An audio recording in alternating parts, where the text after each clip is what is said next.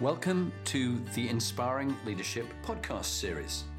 This is aimed for you, aspiring leaders, whatever level you're at, whether you're beginning out in your careers as managers and leaders, whether you're in middle ranking roles, or whether you're CEOs and chairman of boards. There's always something we can all learn. And it's particularly the skills, stories, tips, and techniques that you can pass on to those you lead and your teams. Hello, I'm Roger Weatherby, and I'm the Chief Executive of Weatherby's Bank. Uh, Weatherby's is a small uh, private uh, financial services business. We have a private bank, we have a small racing operation, we have an asset finance business, and an insurance business. Uh, welcome to Inspiring Leadership. Now, just before I do hand over to Jonathan Bowman-Perks, he asked me to do some research on, on a whole lot of other people who were all truly inspirational, as far as I can tell. I have no idea why somebody like me has been asked, but over to you, Jonathan. Roger, thank you. It's it's very characteristically modest of you to say that, but people have told me they find you inspiring lead, uh, an inspiring leader, and so that's good enough for me. It's all by referral anyway. But on the topic, before we go into your life and the work you're doing, Roger, of inspiring leadership, it's a very personal thing how someone interprets that word and they look for the qualities in other leaders that they find to be an inspiring leader. But for you, what does inspiring leadership mean? Well, I think, Jonathan, it's it's around people, whether you're called chief exec or COO or chairman, you have a title. Um, I think the and and you will lead and people will follow because because basically they have to. I think the difference between that and an inspiring leader is that irrespective of what your title is, irrespective of your experience, people will absolutely follow you and be inspired by you and and and basically that is the key to success. I think you know it's a, it's basically I think that's the secret sauce. Yeah, no, it's a lovely way of putting it. Thank you, Roger. And, and Roger, so here you are, the CEO of the um, Weatherby Banking Group, and uh, you, have had a fascinating career. You know, we vaguely connected with each other years ago through other mutual friends in your regiment when you were an army officer. And um, also, we're going to have a, a, member of your regiment who's going to be coming on soon, Richard Dannatt's uh, former um, number two, Simon. Um, so, so tell us um, about your current role, and also give us about five or ten minutes of your leadership journey that got you to be the leader you are today and who you learned from on the way and the mistakes you made and that kind of thing. Okay.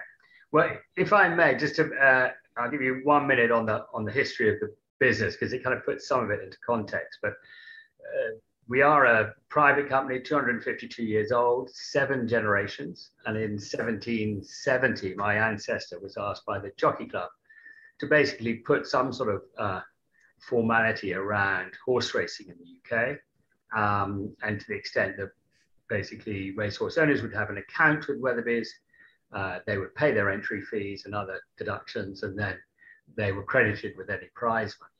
And and to to this day, 252 years later, we're still doing that. His nephew then set up the first ever stud book in the world in 1791. Every thoroughbred horse ever born, alive or dead, in the world today can trace its ancestry back to that book. So, yeah, so it's quite an extraordinary history. And then the banking business only started 25 years ago, but out of the fact that we were running essentially banking accounts in inverted commas for every single racehorse owner or major participant. And, and, then we grew that out into a private bank, um, which is 99% non-racing. Um, that we did that about 15 years ago. And as I said in my intro, we have a, an int- a 50% part of a personal insurance business and an asset finance business, uh, a risk business. So, so that's that's basically where we are. And and I, um, after the army, uh, went off and joined Cazenove, um, and I was incredibly lucky. I spent three years in Sydney, uh, and then in 1986 and 1989, heady times. Um, then I went to New York with Cazenove for three years and then came back to London. And I loved it for 10 and a half years. And I then woke up one morning and, and didn't love it. And so I left um, in uh, in sort of mid 90s. And I was lucky enough to then um, go to London Business School where I did a master's degree in finance and lovely to, to go back and, and brush off those cobwebs and, and to learn. And I by far the stupidest person in the course. Everybody else spoke about three languages. Quite a lot of them had an MBA already or a law degree. And, and there I was, a sort of rather strange sort of ex-army officer, ex-casino. But I absolutely loved it and then I joined the business as finance director and then took over when we knew the bank was beginning to really have potential. I took over running the bank in 2000. So that was my a very brief. Yeah. Run. Yeah, fascinating one. And, and you very uh, modestly, quickly skirted over after after the army. Did the army have quite a positive or even a negative influence on you as far as your your leadership lessons that you apply in the way you lead as CEO today? What, how did that shape you? And, and was there anybody you'd like to call out who was really influential as a mentor to you or a role model? Um, the army was hugely influential. I, I, like everybody else, joined pretty early. I was only 19 at the time. I'd had, um, so my father was in the war, uh, was a you know, as you know, they never talked about it. He got an MC. He was he was very young, um, very successful. Um, my actually my grandfather was a um, a full-time career soldier, having got a DSO in the First World War. So there's quite a lot of army history, but it was never really something that I, I thought I'd do. But but yes, no, I mean, completely changed me. Made me grow up um, uh, significantly uh, in a funny way, I'd probably say that my, well, not a funny way, actually, in a, my troop sergeant, uh, now Major Tasey, as he was Sergeant Tasey in those days, you know, brilliant soldier, and and uh, poor him for having me as his officer. But uh, uh, you know, it was that sort of thing. You know, suddenly I was coming out at the age of 23, a bit of a grown up, and um, having had some fun at the same time. Yeah, and, and let's talk about um, Sergeant Tazy, because this happens a lot in the army and doesn't really happen in business where a young leader is given an experienced um, hoary salt of the earth kind of guy who will tell him what the troops will and won't understand and how not to be such an idiot uh, and what to do in the right way and how to how to make sure to look after and to lead well in a way because he's been all the way through the ranks himself so he knows what works and what doesn't. Um, how important is that in in the military? And then and then what's your thought? Is there anything we can do like this in business? Because so often i see leaders get promoted and there's no help for them at all. They're just promoted crack on new job no no induction nothing no training no go away for a course at london business school nothing yeah no i mean look i think there's a huge amount to learn and i think what we we've done in weatherby's and elsewhere is we tend to promote somebody who's really good at their job. And then you say you're incredibly good at your job, you're now going to manage three people or six people, you know, get on with it. And um, and and we haven't got that. We've actually just introduced uh, a much more rigorous program called the Weatherby's Academy, which is going to try and and get around this sort of issue. Um, but but getting people, you know, we we're lucky enough to have people who who worked with Weatherby's for 25, 30, 35 years. I mean, it's extraordinary longevity. Um, and we need to, and that, and what they've got is the culture and the ethos absolutely running through their, their veins. And, and I think that's an important part of who we are, and we need to, to share that. Yeah, no, it's, it's a very good point. And, and anybody you apart from the troop sergeant, anybody else about among the officers that you'd call out who who you're still in touch with now or you remember fondly and, and what qualities was it that made them inspiring leaders to you? Um, gosh, my squadron leader, uh, Michael Harris, a very, very intelligent officer. Um, uh, probably shouldn't have been an officer in a funny way. He probably should have been a scientist or an engineer. Uh, obviously, I'm going to have to say Simon Mayall if he's coming in a couple of couple of episodes time. Um, you know, and then in a funny way, you learn a lot from your your peers, don't you? you know, and I think they're the ones, you know, who can, you know, when you're going off the track, they're the ones who, you know, they've been there a couple more years before, and they can turn around to you and say you're an idiot. Yeah. And yeah. Uh, you, learn from that. Yeah, yeah, and that's it's a very good point. I, I, certainly was called an idiot more than more than my fair share of times. Um, and now that uh, you, have had this experience and you look over your career thus far, um, and you and I are at a similar age, so it's a good time to reflect on life. In your life, what were your proudest moments, perhaps business and uh, and work, and what was your darkest moment in your personal life and and in your in your business life? Um, well, as you say, this is a sort of business podcast, and you know, I probably should say something like the way that we recently won the best private bank, you know, the award, um, constantly bumping into clients who say how much they love what we do. Clients write to us and say how much they love what we do. Um, but also other moments, you know, I, I um, managed to walk to the South Pole dressed in the same kit as Scott in 19 did.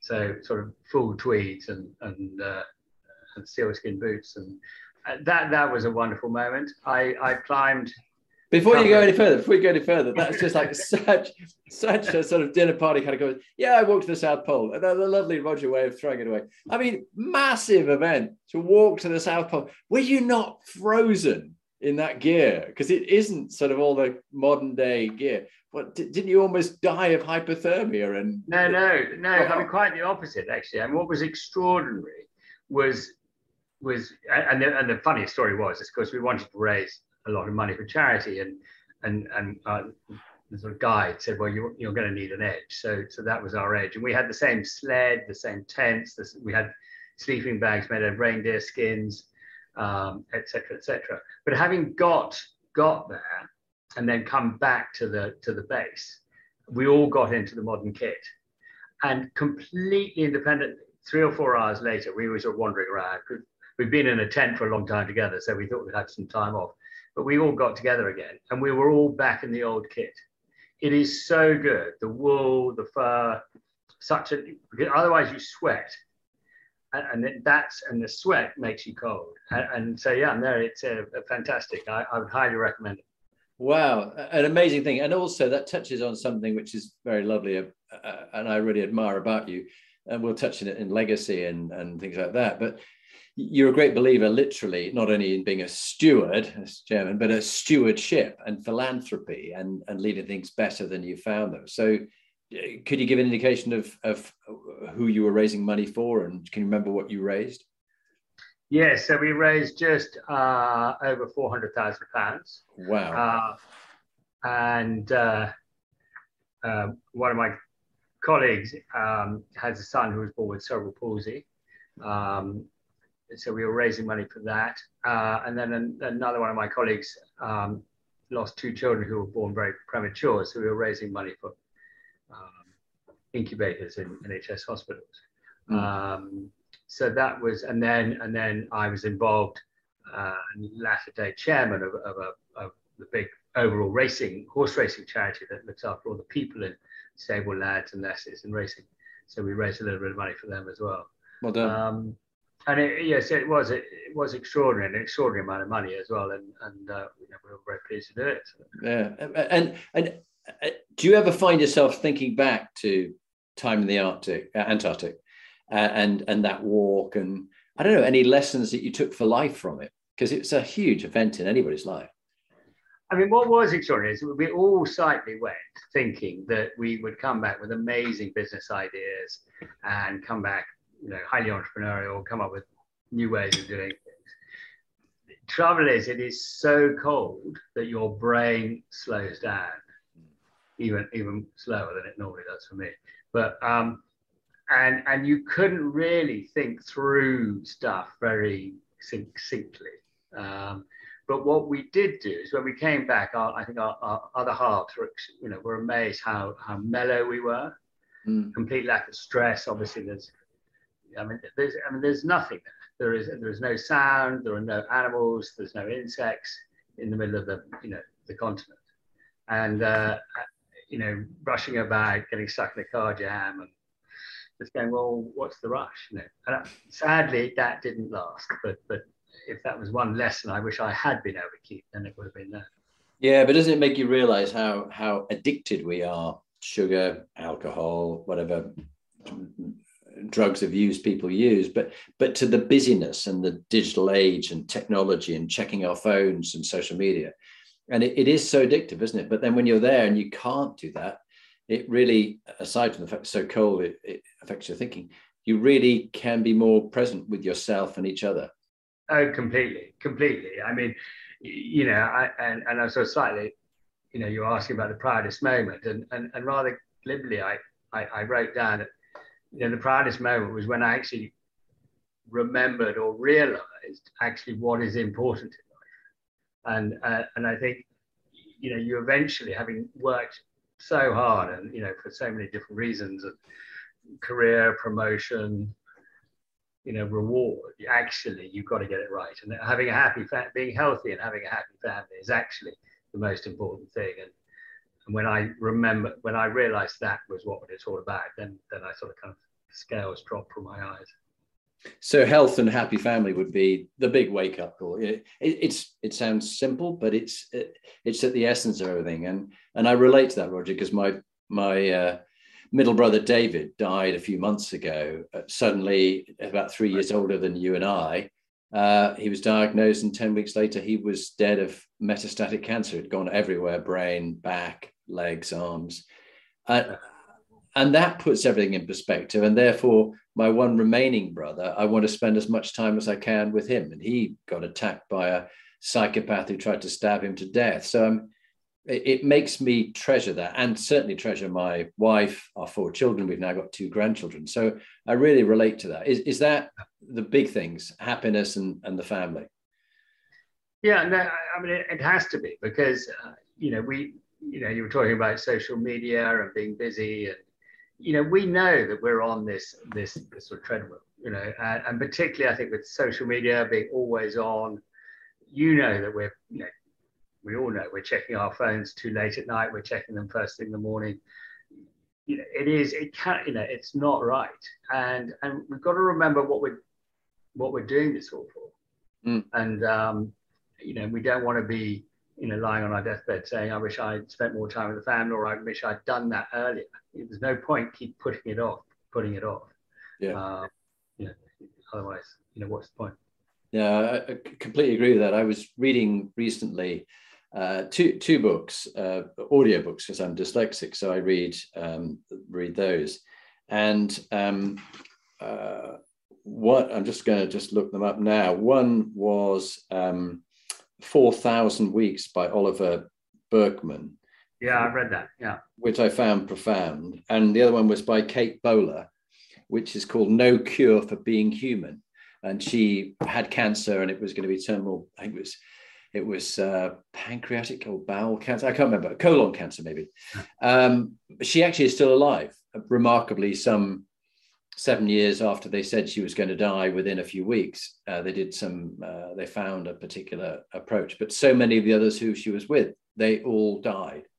And, and it puts everything in perspective, I find, Roger. It really does, yeah. doesn't it? Yeah, no, absolutely. Absolutely. Yeah. Okay, so so from those proud moments, walking to South Pole, the the, um, the bank and its awards, and the lovely feedback that your colleagues at the bank get from your customers, that's great. What about dark moments in in personal life and and in, in work, and what you learned from both of those?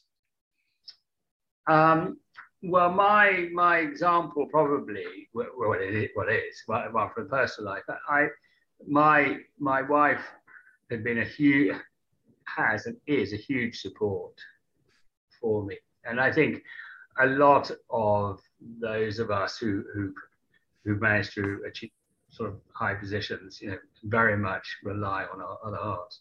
Um, and and and she was bringing up four children, so we we've got four children as well. They're they're five years apart, so we did have four children under the age of five, which was wow. which was quite interesting.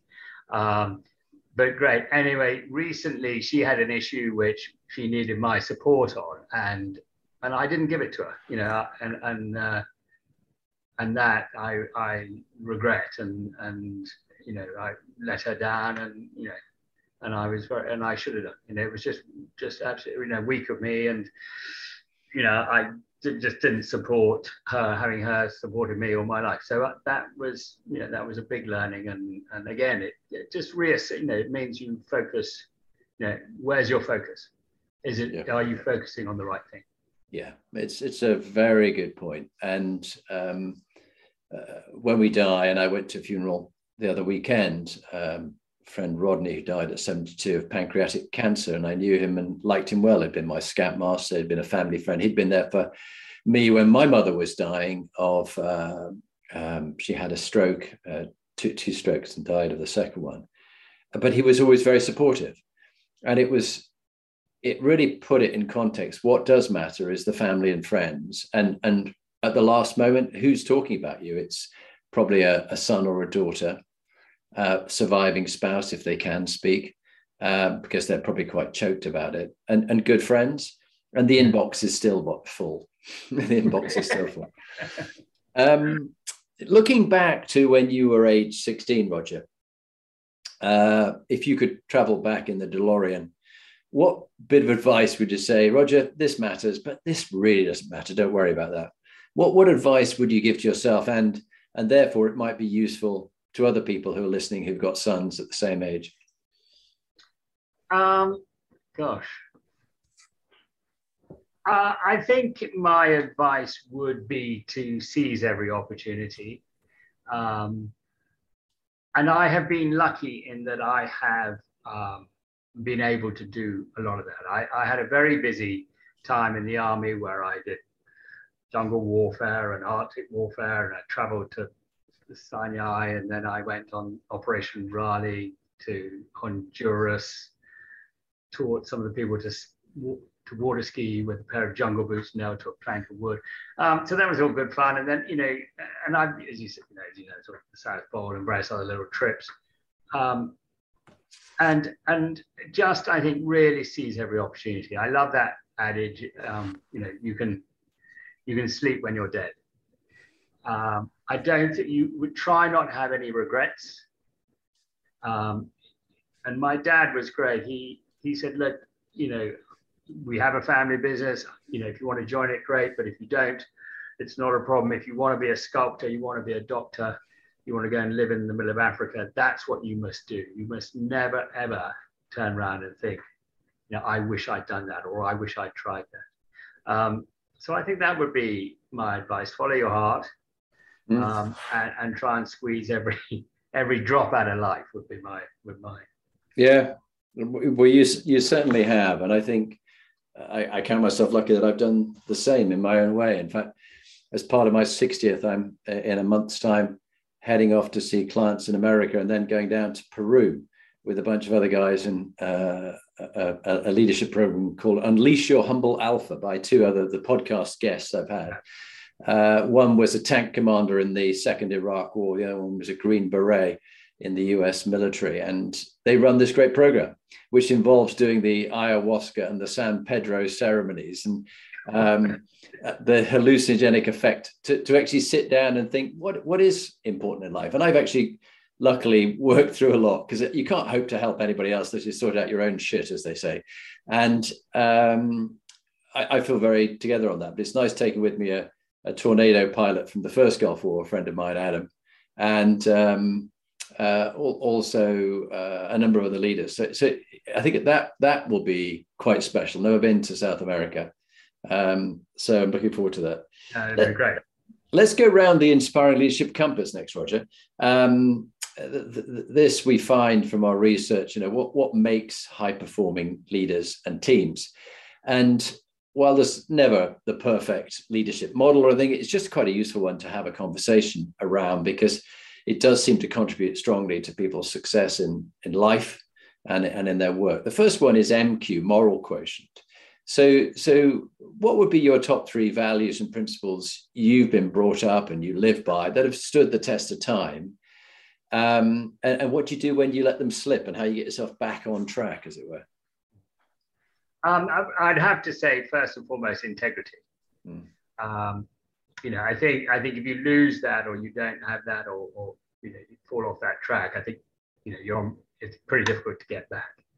Uh, so it's integrity in the personal life, and then integrity is very much part of the DNA and what we try and, you know, what our ethos is and, and the values in the business. I'm doing the right thing all the time, um, and, and and then people recognize that. I think it's a very true. Um, positivity, optimism. I think you know you've got to, you know, I'm very much a half full sort of guy, and and uh, you know I like that. And um, and then I suppose just as we were chatting before, you know, adventurous really. I think um, try something new, um, and uh, yeah, push push the boundaries. Mm. That's great. And, and and from that, the next one round is PQ, meaning and purpose. You know, people's vocation, their calling. You talked about uh, before you went to LBS, you sort of woke up one morning and this wasn't what you wanted to do. It didn't give you any fun anymore. Um, how do you work out what is your life calling and why you should? I mean, clearly the the walk to the South Pole really helped you work out what matters. But but why do you do the work you do? You didn't have to do this. You could have done something else. But but what gives you that fulfillment and sense of meaning and purpose in your life? Well, I mean, I think for us, it, it is of, you know, it's a little different because you know, we have this, you know, it, you know, it is a family business, um, and and that I think has been a big part of, of what I, you know, why I do what I do. My my dad, we my my dad's family was sort of cousins. They weren't the main family, and and, and sort of like they used to in the old days. If you were the impoverished cousin, I think the first, the eldest son of my grandfather, as it was, was allowed to join. My uncle, and dad was sent off to the the choice of the city or the church, I think, um, and went off to the city and was a very successful stockbroker. Um, and as I said, he never he said that you must never join unless you really want to. But he left the city in 73 um, because the main racing business was, was, was on very, very rocky uh, foundations. And basically, he came and rescued it. And so there is this sense of family and values. And, and, and you know, it has been so good to us, the business. Um, and so many of our team and all our colleagues are so loyal that there is very much a, a piece to try and keep the business going, make one a little bit more successful, and then hand it over to the next generation. And not just the next generation of, of family, but the next generation of, of our colleagues and, and some of those who've been, been with us for a very, very long time. And the next generation of clients as well. I mean, some of our clients have been with us for pretty much the same number of generations as, as we.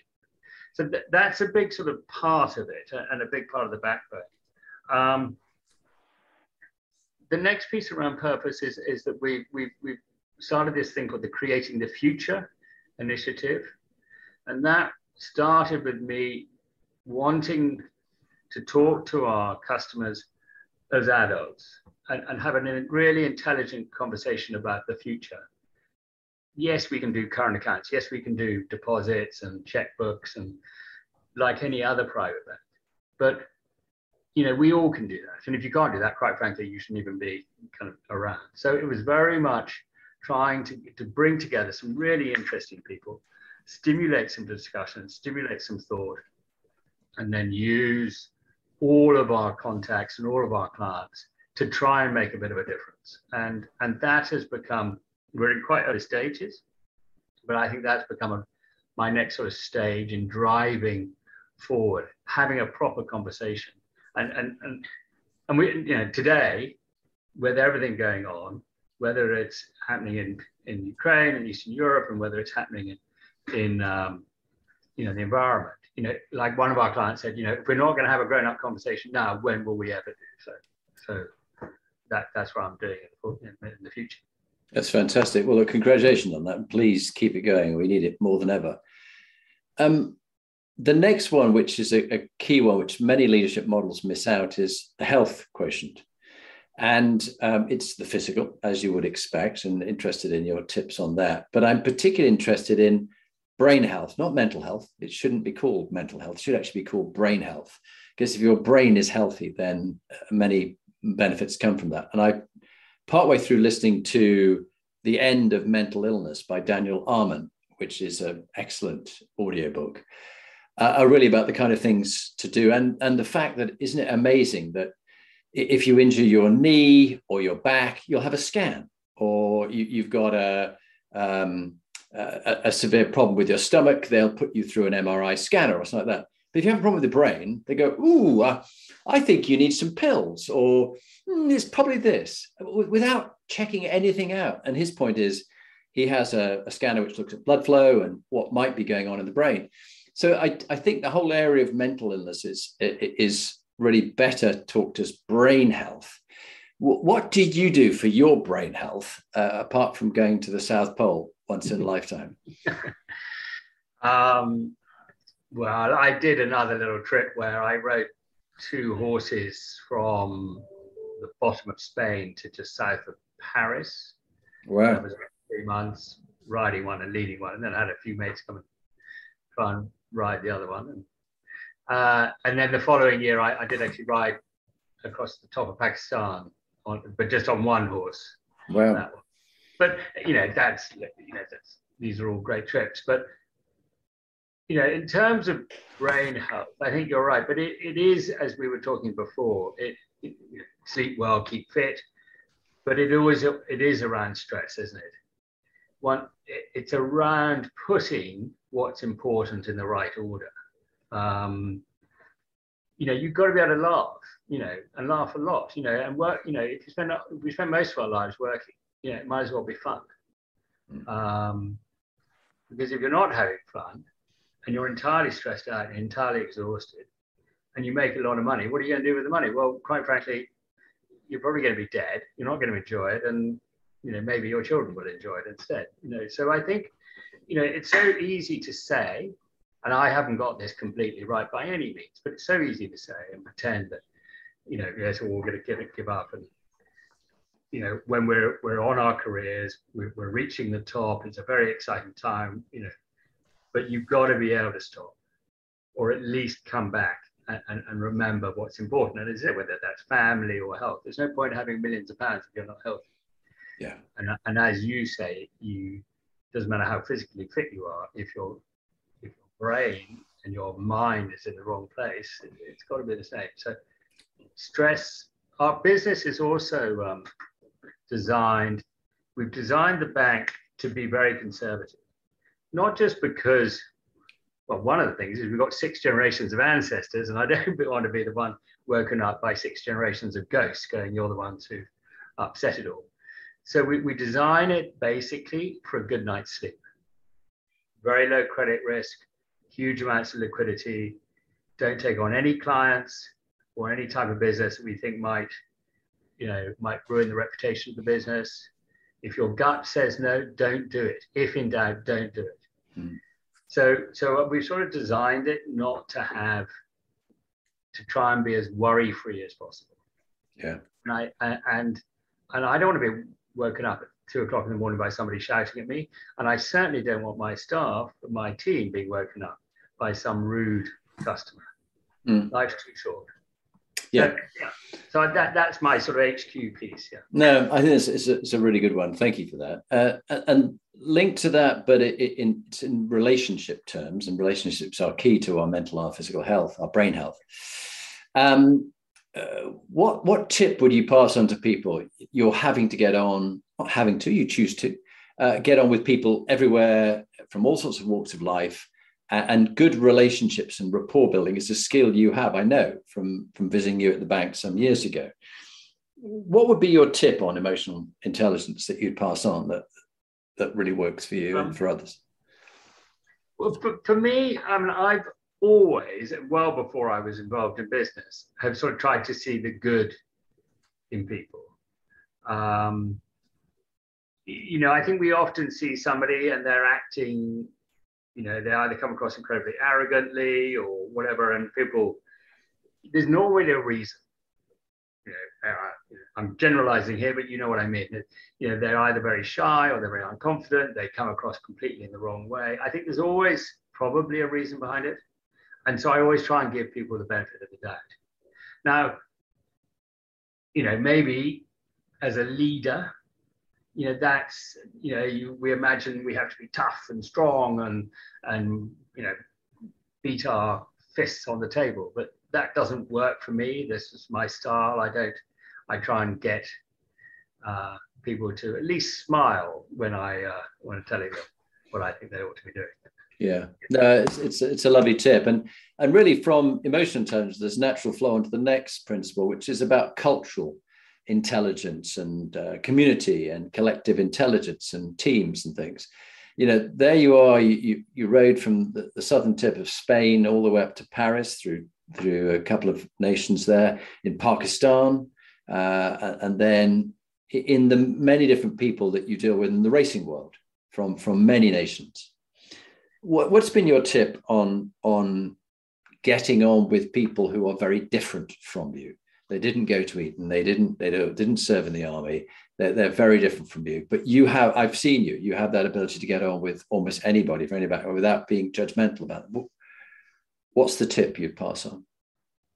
Um, smile and listen. Mm. Let them talk about themselves. Let them tell you a story. Let them tell you about your family, their family. Um, you could talk about business later that night, the next day, a couple of months later. But it's about building up that rapport, isn't it? Yeah. So true. And and uh, there's a, a, book I read or listened to a while ago called Life is in the Transitions, that we, we have some highs and lows in our life. Uh, and we often think, I'll get on with life when I get through this transition. But actually, the real bits of life are in those transitions, those really challenging moments. And so everybody's got a story with transitions. So I, I found in that he gathered stories from people. And, and it has undoubtedly been the course of my easiest success in business, particularly with this podcast now, you know, we're 210 episodes. Um, I've, I've learned people's stories and I've really enjoyed hearing their stories. And as you say, when you relax into it and you're genuinely interested in them, their family, their story, what makes them tick, later on business can be done. But but you've got to build a trust. And people don't. They go transaction, they go straight in for the jugular. And people are very wary. And it's a transactional relationship, which is very fragile, don't you find? Yeah, absolutely. And and that brings up the other thing around time and patience. You know, it, it you know I think in generations before and businesses of our parents, grandparents, and before, people took time to build the relationships. And when we, for example, set up the bank, we, you know, we told everybody, look, you know, we're a brand new bank. You know, why would anybody want to bank with us? And, and we came up with this idea of being very much like unlike any other bank.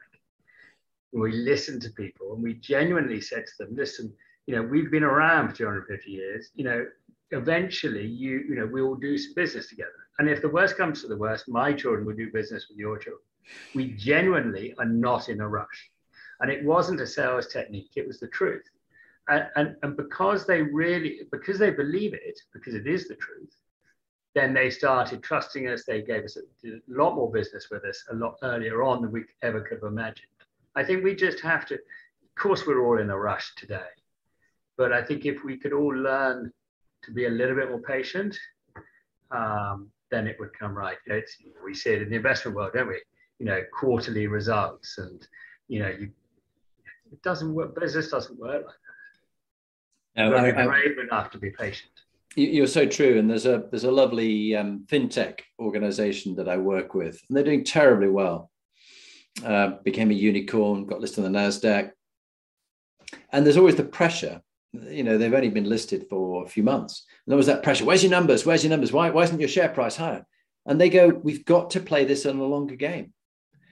And we mustn't change our values and the way we are with each other and the way we are with our customers because we want the dollar for this month um, we've got to do the right thing for long term but it's very difficult when capitalism and the whole setup of it rewards short termism and the Goldman Sachs banker beating you up to grab as much as he can to get the Ferrari before someone works out that his mortgage backed securities are not AAA, but actually A with lots of E's.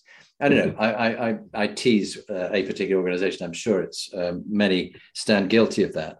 Um, resilience. Um, how have you picked yourself up in times of adversity when when things haven't worked out? And, and what have you learned from that, which you'd pass on as a tip to others? Um, I would say that again, trying to remember what's important, mm. if possible. You know, I think um, you know putting putting things in the right order. You know, as you said, you know, if it's you lost your bonus or you lost your car or you've lost the holiday or you know get it get get get it right you know if your family are healthy and, and whatever i think that that helps and, and and of course and the other i mean the main i we've all the only thing the only times i've ever learned something is when i've done it wrong really mm. and you try and learn from from that mistake so it's quite easy to say it now but try and say that that was a learning experience you may be feeling a complete idiot and, and a real fool and embarrassed, but but it is a learning experience. Yeah, I, I agree with you. There was a wonderful uh, professor from the University of Michigan who uh, trained me in one of the big big banks, and, and he used the, the term teachable moments. That when something doesn't work out, what have you learned? What are you going to do? And this learning and action is such a lovely approach um, that I've tried to embody myself and encourage the CEOs and the businesses I work with, not to be so harsh, but to ask the uh, when it's not worked out, what have you learned? What are you going to do? Come and see me tomorrow with your plan. And, and that way, they've actually done much better from it than, than even just recovering from it. They've actually made more money and everybody's learned from the process. I, I like that. Um, the last two are brand and then legacy. Um, brand, uh, how, how have you found out about your brand Roger. I mean, you know, a bit like the Queen, when you go to places, everything smells like new paint and all the loos are brand new. You know, how how do you make sure you get 360 feedback on you that allows you to learn from it and, and grow?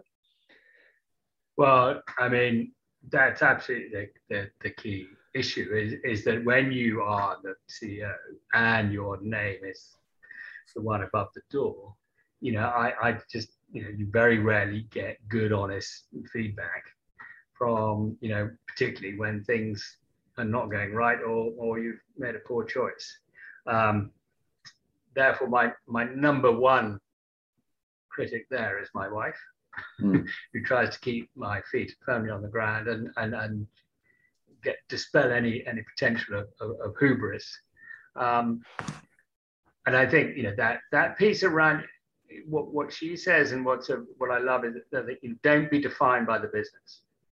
What you were saying before, when you're, you know, you're in the box and your friends are talking about you, you know, it's a, hopefully they're talking about you and not, you know, oh, they were, you know, their business went up by 25% compound growth over the last 15 years. You, you very rarely hear that in a in a eulogy, don't you? Yeah. So, um, yeah, I don't know if that answers the question. But... It, it, it, it does. It does, uh, and, and, I think it, it's who you are as a person. It, it's um, uh, in the funeral. The son, who was a vicar, gave Rodney a wonderful, uh, a wonderful send off. Uh, it was funny. It was sad. It was very moving. But but he said his question. Well, what is the measure of the man? And he would then talk about the measure of him. Uh, and, and, then another story with what is the measure of the man at the end of the day. And I, I found that very profound. And, and also, it is quite interesting with other CEOs when I do 360 feedback with them. I get their wife to be one of the people who fills in the form and who I interview. And, and sometimes, if the children are older, the children too. Um, and then peers. Uh, and then, if there's, you know, uh, non-executives or trustees or whatever they might be, but a range of different people because they say different things to me than they do to the CEO. Right. They always do, and and and I I'm interested in people and just ask the question. Like, just tell me more. Or, or that the door handle close, which is that lovely one, which I'm sure you come across, is as literally as you're saying, thanks very much indeed. And they're heading out of the door, their hand is on the door handle. And you go, oh, is there anything else? I should know. and you just stay quiet and, and they just out it comes. Oh, well, there was a bit of a problem of embezzlement of funds, but not, not really a big problem. I'm, I'm making that up. No one has actually said it. But there was a story in our days um, in Cyprus when I was with the Scots Guards and your regiment was, was out there. Um, the uh, the CEO who I, I chatted to later on, he did the same thing. He was saying goodbye to a sergeant in the electronic warfare regiment, 9 Sig regiment. And he, he'd been there for three years and been a hero and sportsman and all sorts of stuff. But they'd had a major drama where all the codes of the Russians and the Syrians and everybody else had changed overnight and they couldn't listen in to them anymore. They didn't know what had happened. Anyway, he was just curious about this, and the sergeant major marched him in for his farewell interview. And he said, "So, so Sergeant Jenkins, you know, thank you very much for all you're doing, and good luck. I know you're going to the regiment in Germany, and I hope that goes well." And he said, "Goodbye, sir." And he saluted. He, he was grabbing the door handle. He said, "Oh, Sergeant Jenkins, before you go, is there anything else I should know?" And the sergeant went quiet, utterly quiet, didn't know what to do. And then he went, "Yes, sir. I've been spying for the Bulgarians." And he went, uh, Sergeant Major, can you just come in a moment? Take a seat. and they it, it, all unraveled. It all came out from there. Uh, so the door handle close is an amazing one. And it, it's a great one, of course, as well for when you're doing. Let me just do a few references. A, a reference always needs the conversation and it always needs the door handle close. Um, legacy. Then we'll talk about executive teams, your favorite book, and then the top tip. Uh, legacy, you know, you're a man who, who's done a phenomenal amount of philanthropy. You, are leaving the bank for the next generation, you know, for, for the eighth generation. Hopefully, there's somebody in the family who'll be there. But but what would your tip be on legacy in personal life and in work? Um, well, I don't know. This, this, I've been thinking about this, but you know, as you say, you the fact that we've handed over or, or will hopefully hand over a, a, stronger and bigger business and, and in terms of the bank pretty much a new business um, you know, is fantastic. Um, a happy family. What i did here i love the story where i still turned around to a friend of mine who's a third generation uh, quite a successful investment business and they were handing it over to their two sons who'd worked in the city and was sort of coming back to run the business. And I said, do you, you know, how do you ensure that this business, you know, is going to be run like you want, you know, like like you run it, and and you know, how do you ensure they're not going to flog it the next day and da la la. And he looked at me and said, well, you know, I'm not going to mind really. I'm going to be dead. you know, it's it's out of my it's out of my hands. You know, all I could have done and all I have done is brought them up well hopefully with, with, with, with the right values. And then it's up to them. You know, you can't rule from you can't rule from the grave. I think that's that's probably worth worth thinking about. Uh, I love that. Can't rule from the grave. I won't mind. I'll be dead. Um, so you you've spent a lifetime building teams, being in teams, um, traveling on your own, but yet having to build teams as you go along with, with people to collaborate with you and help you. And now, of course, the way you've taken the family business and created over that time, you know, so many new offerings around sort of the banking and the and, the private bank. Um, when you've had a toxic team or a toxic individual in a team, what have you done to turn it around and get it high performing? What would be your tip to people who are listening and going, I've got this real problem. What do I do about this guy or this woman? Um, so I read a great book and it was it was talking about a bus, you know, rather on the bus or you're off the bus. And you want some people, you know, you want people to get on the bus and then be part of the journey. Um, some people won't want to get on the bus and some people are on the bus and you want to get them off. Um, I, in these instances, will will get the person off the bus. Um, I think that you can try very hard to turn them around. I think in a, in a relatively small organization, one individual can have such um, control or such sort of power because it, um, that, and it takes up so much management time. I, we, we, in my, in my view, we don't have that, that spare resource to really take on one individual. So, so I think if they want to be on the bus and they want to be part of the journey, I will bend over backwards to help them and develop them and put them on the right track. But if in their heart of hearts they're in, you know, they, are gonna, you know, then it's better to get them out and as we all know now, that tends to cost quite a lot of money, but it's it's cheap at the price. Um, the other instances we've had is when when somebody knows they're in the wrong place.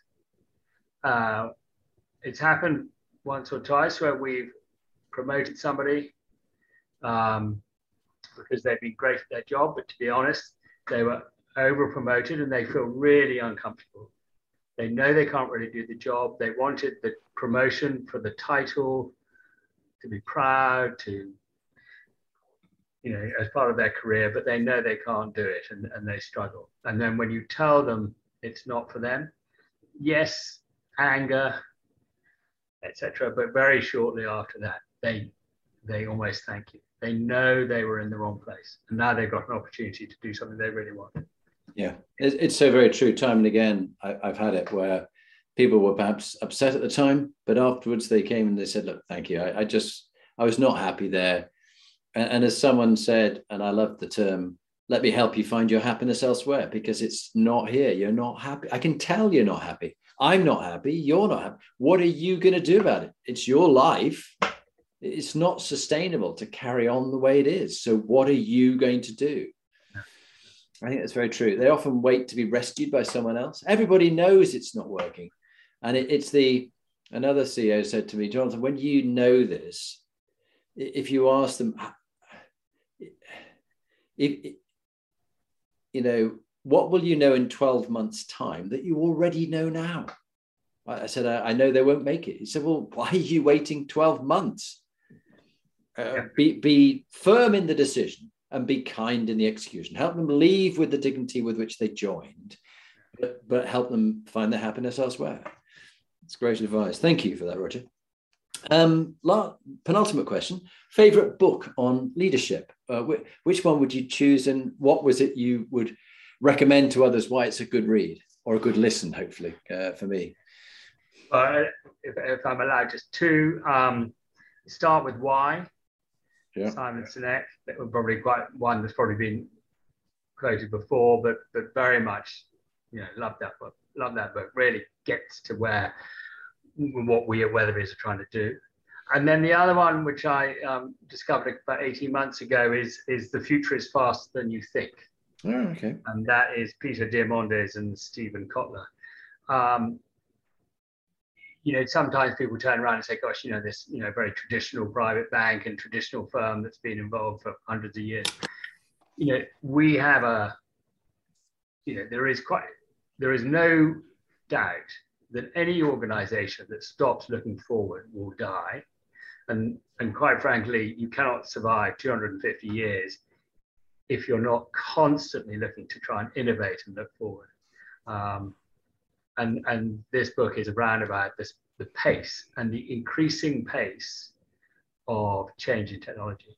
Mm. And whether, you know, and, and, you know, what might have taken 10 years will now take one year, and what might take next year a year will probably take a couple of months in 10 years' time. We cannot afford to sit around without changing. Mm. I, I that's really good, really good. I'm gonna I'm gonna get that and have a have a read. Thank you for that.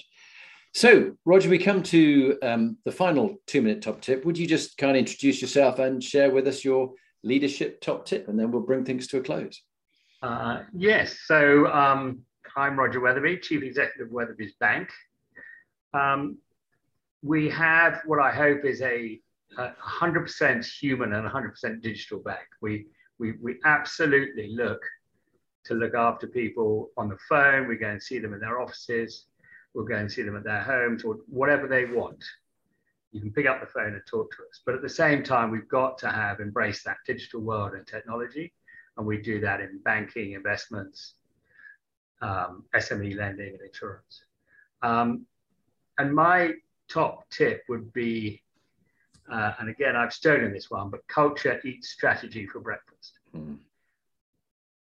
Abs- the, the, the, the very DNA and the culture of what we do means that we, we believe we'll attract the right staff. I think we attract the right customers. And that is what we've done and successful for them. So if you have the right culture, I believe that's that's that's that's the key to success in my in my humble opinion. Brilliant. Roger, thank you very much indeed for being on Inspire Leadership. Stay on the line, we'll have a chat. But uh, I've really valued this, and I know those people listening around the world will do too. So thank you. Brilliant. Thank you, Jonathan.